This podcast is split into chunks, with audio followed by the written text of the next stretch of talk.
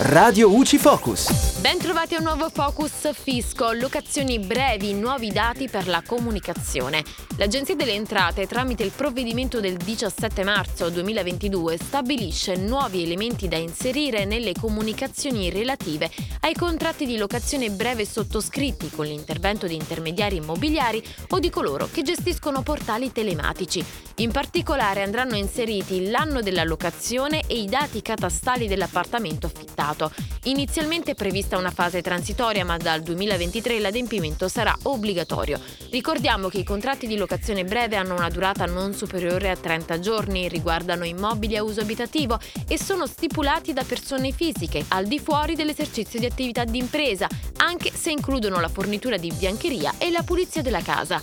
Le agenzie immobiliari, i gestori dei portali telematici che si occupano di mettere in contatto chi cerca un'abitazione per un periodo limitato e chi ha una casa da affittare con le stesse modalità, devono poi comunicare all'Agenzia delle Entrate i dati relativi ai contratti di locazione breve stipulati con il loro intervento.